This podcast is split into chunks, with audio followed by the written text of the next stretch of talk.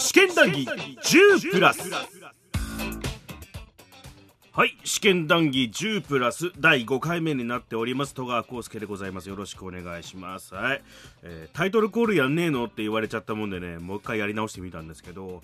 いや収まりはいいんですよ。収まりはいいんですけどこのやってるこっちはちょっと恥ずかしいんですよ。あの10プラスってあの決めてる感じがちょっと恥ずかしい。まあいやこの話はもういいとして、えー本編の方ではプロゲーマー時戸さんのお話の後編になっております。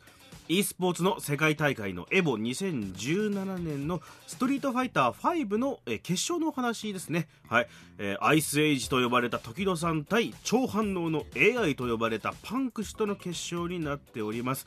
えっ、とね、今、今気にしてるんで大丈夫だと思うんですけど、あのー本編ではですね、興奮しすぎてあのマイクをいっぱい吹いちゃってます。えマイクを吹くってのはマイクに息がかかっちゃってあのノイズになっちゃうってやつですね。あとはもうね手身振り手振りとかやってるもんでねあのなんかドンドンって音入っちゃってると思うんです。本当にあのお聞き苦しいところあると思うんですけどそこはもうちょっとご容赦いただければそのぐらい興奮できる話ですよってことで許してくださいということで本編の方どうぞ。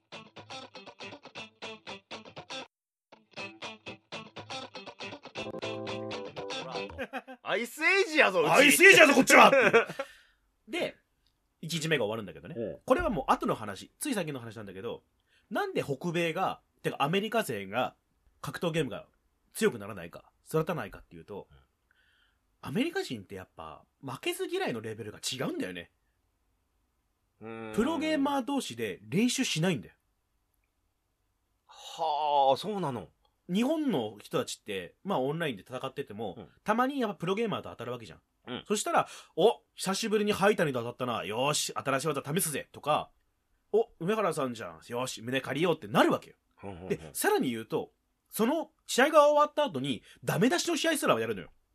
お前あそこ飛んだよな、あれ良くなかったよな。実は高校コイルで飛んじゃいましたよ、とか。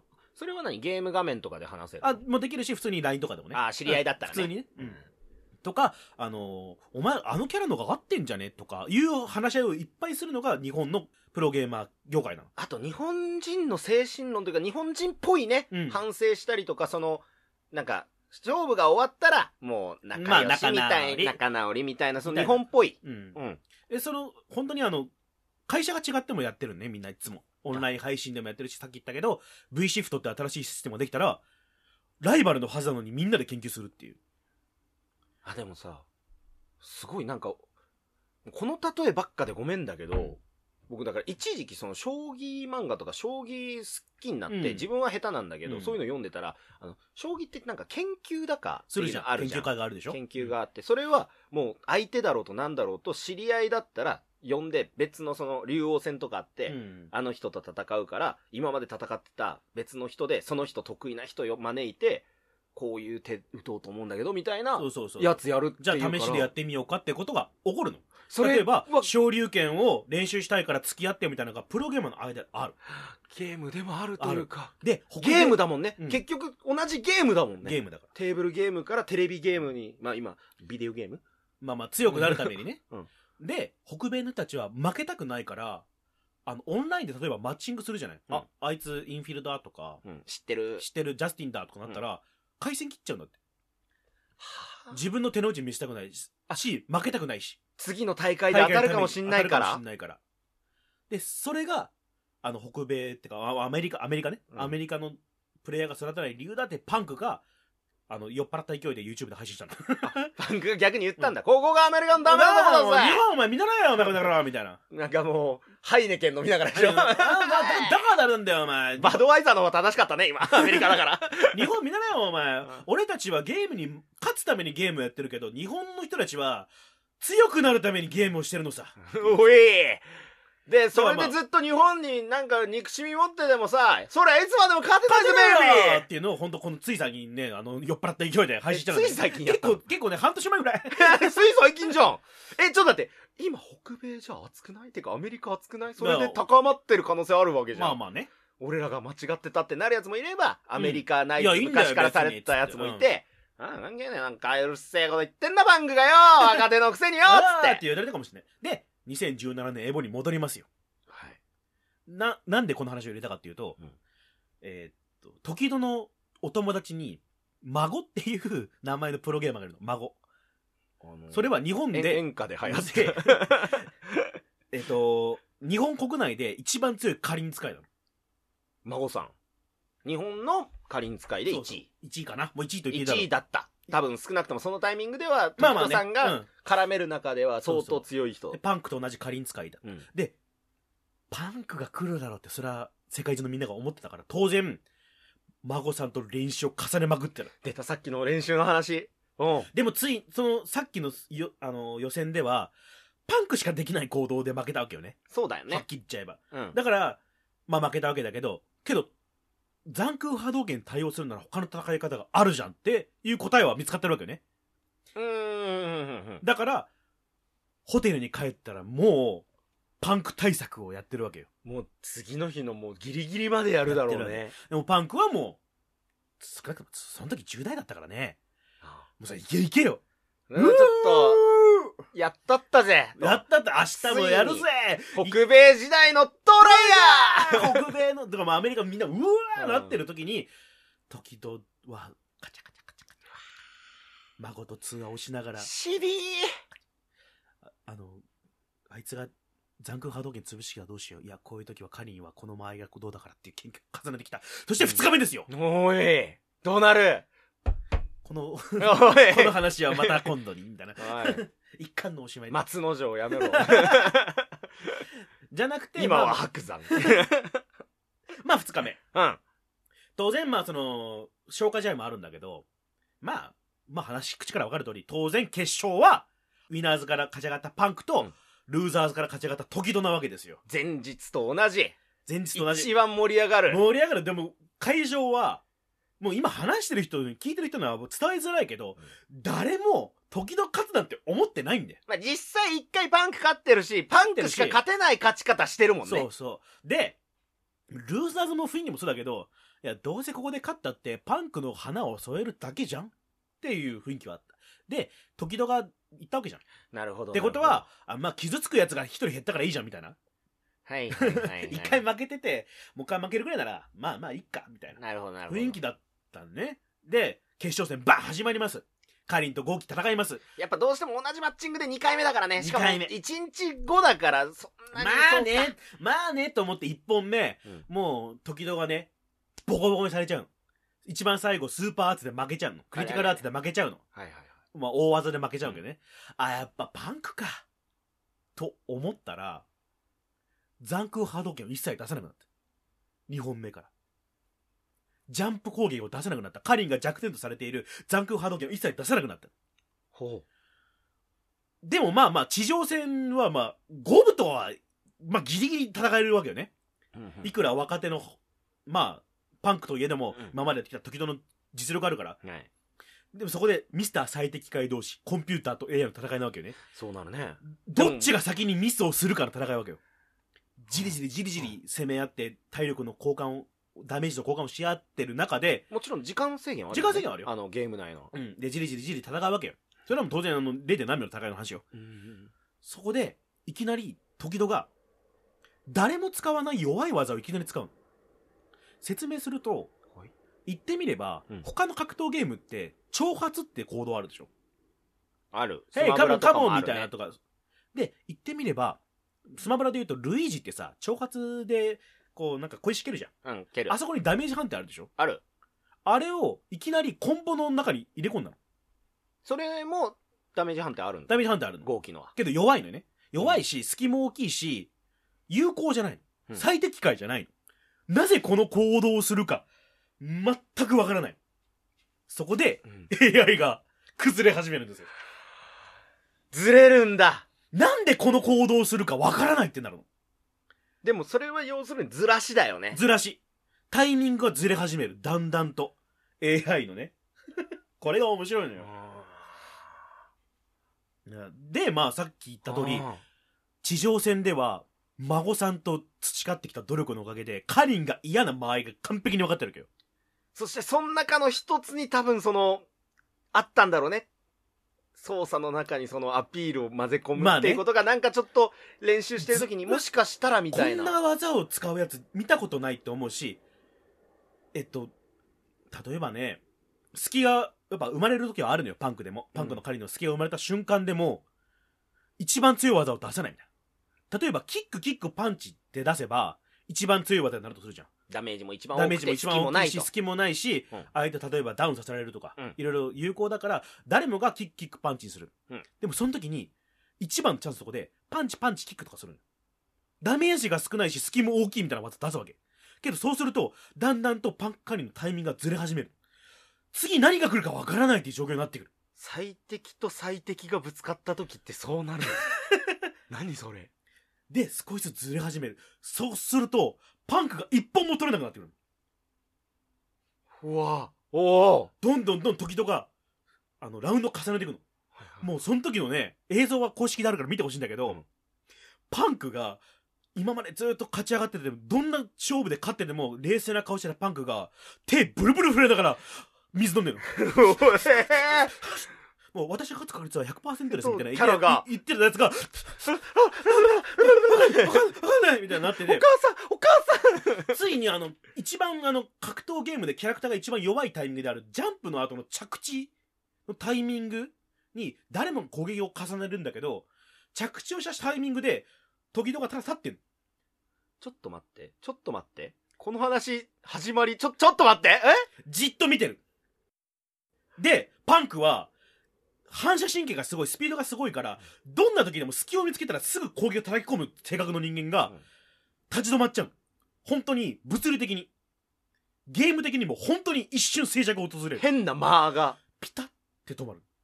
その瞬間に、不用意に、カリン、パンカリンはガードを解いちゃう。解いて立ち上がって、攻撃に行く瞬間に、号機、時々号機の足バレがスパーンって決まる。で、カリンがダウンした後に、残空波動拳を打つと絶対に有利になる。うんうんうんね。しかも決め方として綺麗よ今の話だと残空波動拳をされたら負けると思って、残空波動拳を潰すための行動に出るの。パンクもパンクは一瞬で。まだ負けない負けないまだ負けないぞコンピューターだしあ AI だし AI だし、絶体対にが覚えてる残空波動拳が来るから、来たら負けると思って残空波動拳を潰すための行動に出た瞬間に、時々はジャンプしただけで残空波動拳打ってないの。梅波動。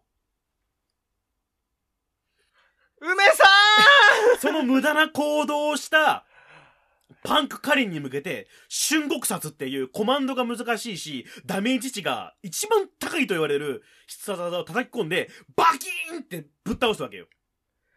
さっきの話じゃんそのインフィルとかインフィルだっけ？インフィルね。インフィルとかとやってたあの 10, 10本選手のやつの時に梅原がやってて時々が一回心を折られたことをパンクにやったとやったと。で、バキーンってもう演出もかっこいいのさ。だから、心折れるの。演出かっこいいから。え今何巻の話してる？あの俺買ってくるわ今から本屋行って。何巻？梅原の何巻こ 今、れ時々だよ。スーパーゲーム伝梅原の何巻の話してる今。時々だって。でばば外伝でしょ？時々外伝は外伝外伝。全員分あるんでしょ？ちょっとこのラノベは多いて。でもい、ね、あのーパンクはまだ残り1本あるの。実は。これ。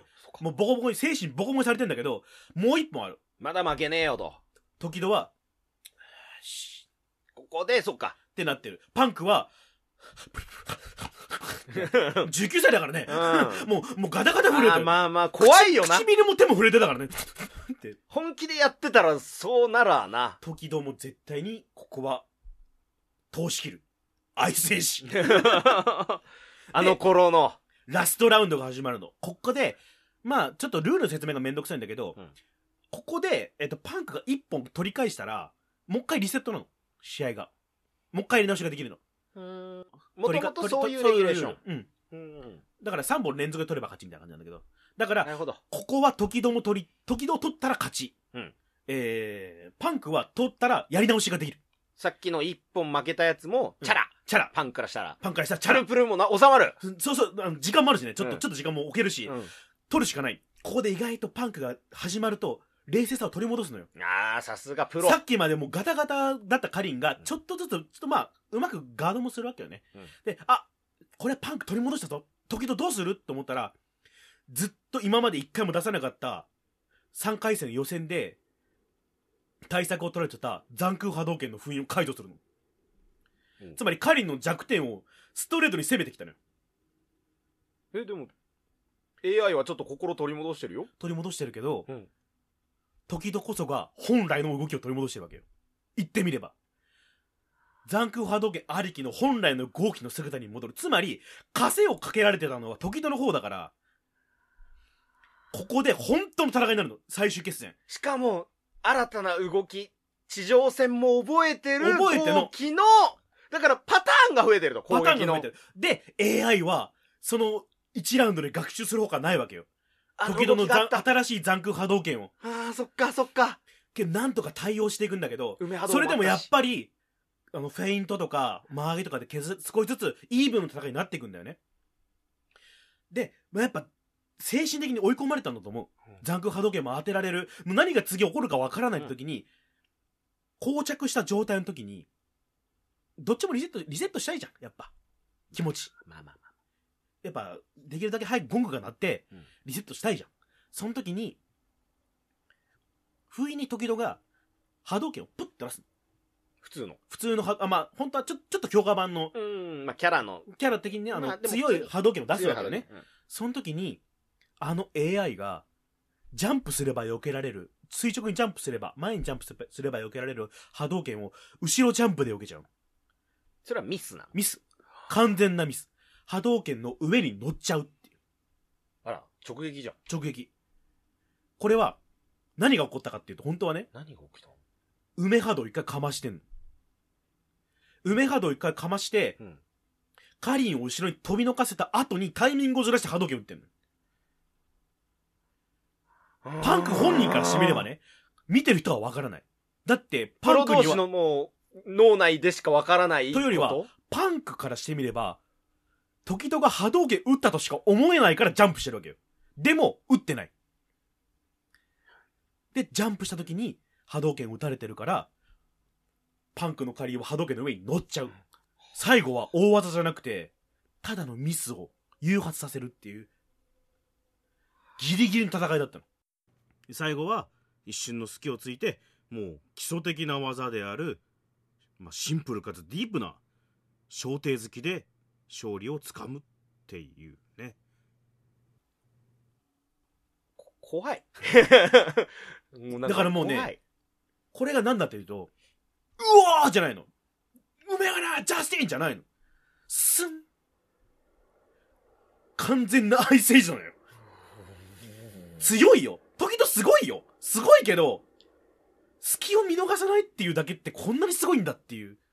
みんながなんか静まる感じも静わかるわて、あ、時々勝ったんだ。ブワーってなる。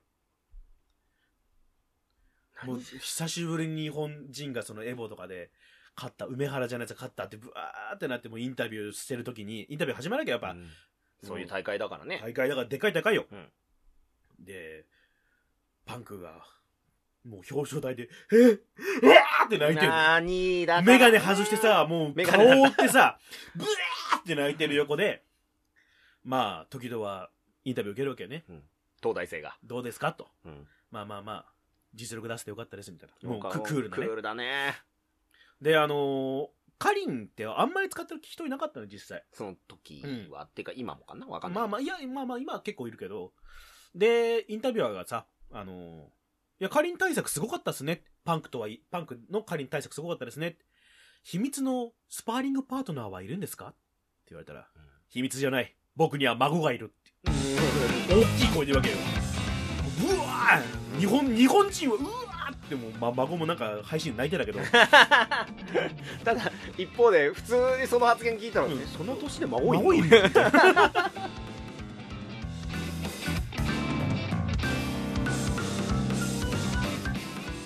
はいお聞きいただきました。エボ2017年ストリートファイター5決勝戦アイスエイジ時々 VSAI パンク氏ということでございましたけれどもですね。最後はシンプルかつディープな小艇好きによる勝利でしたね。うん。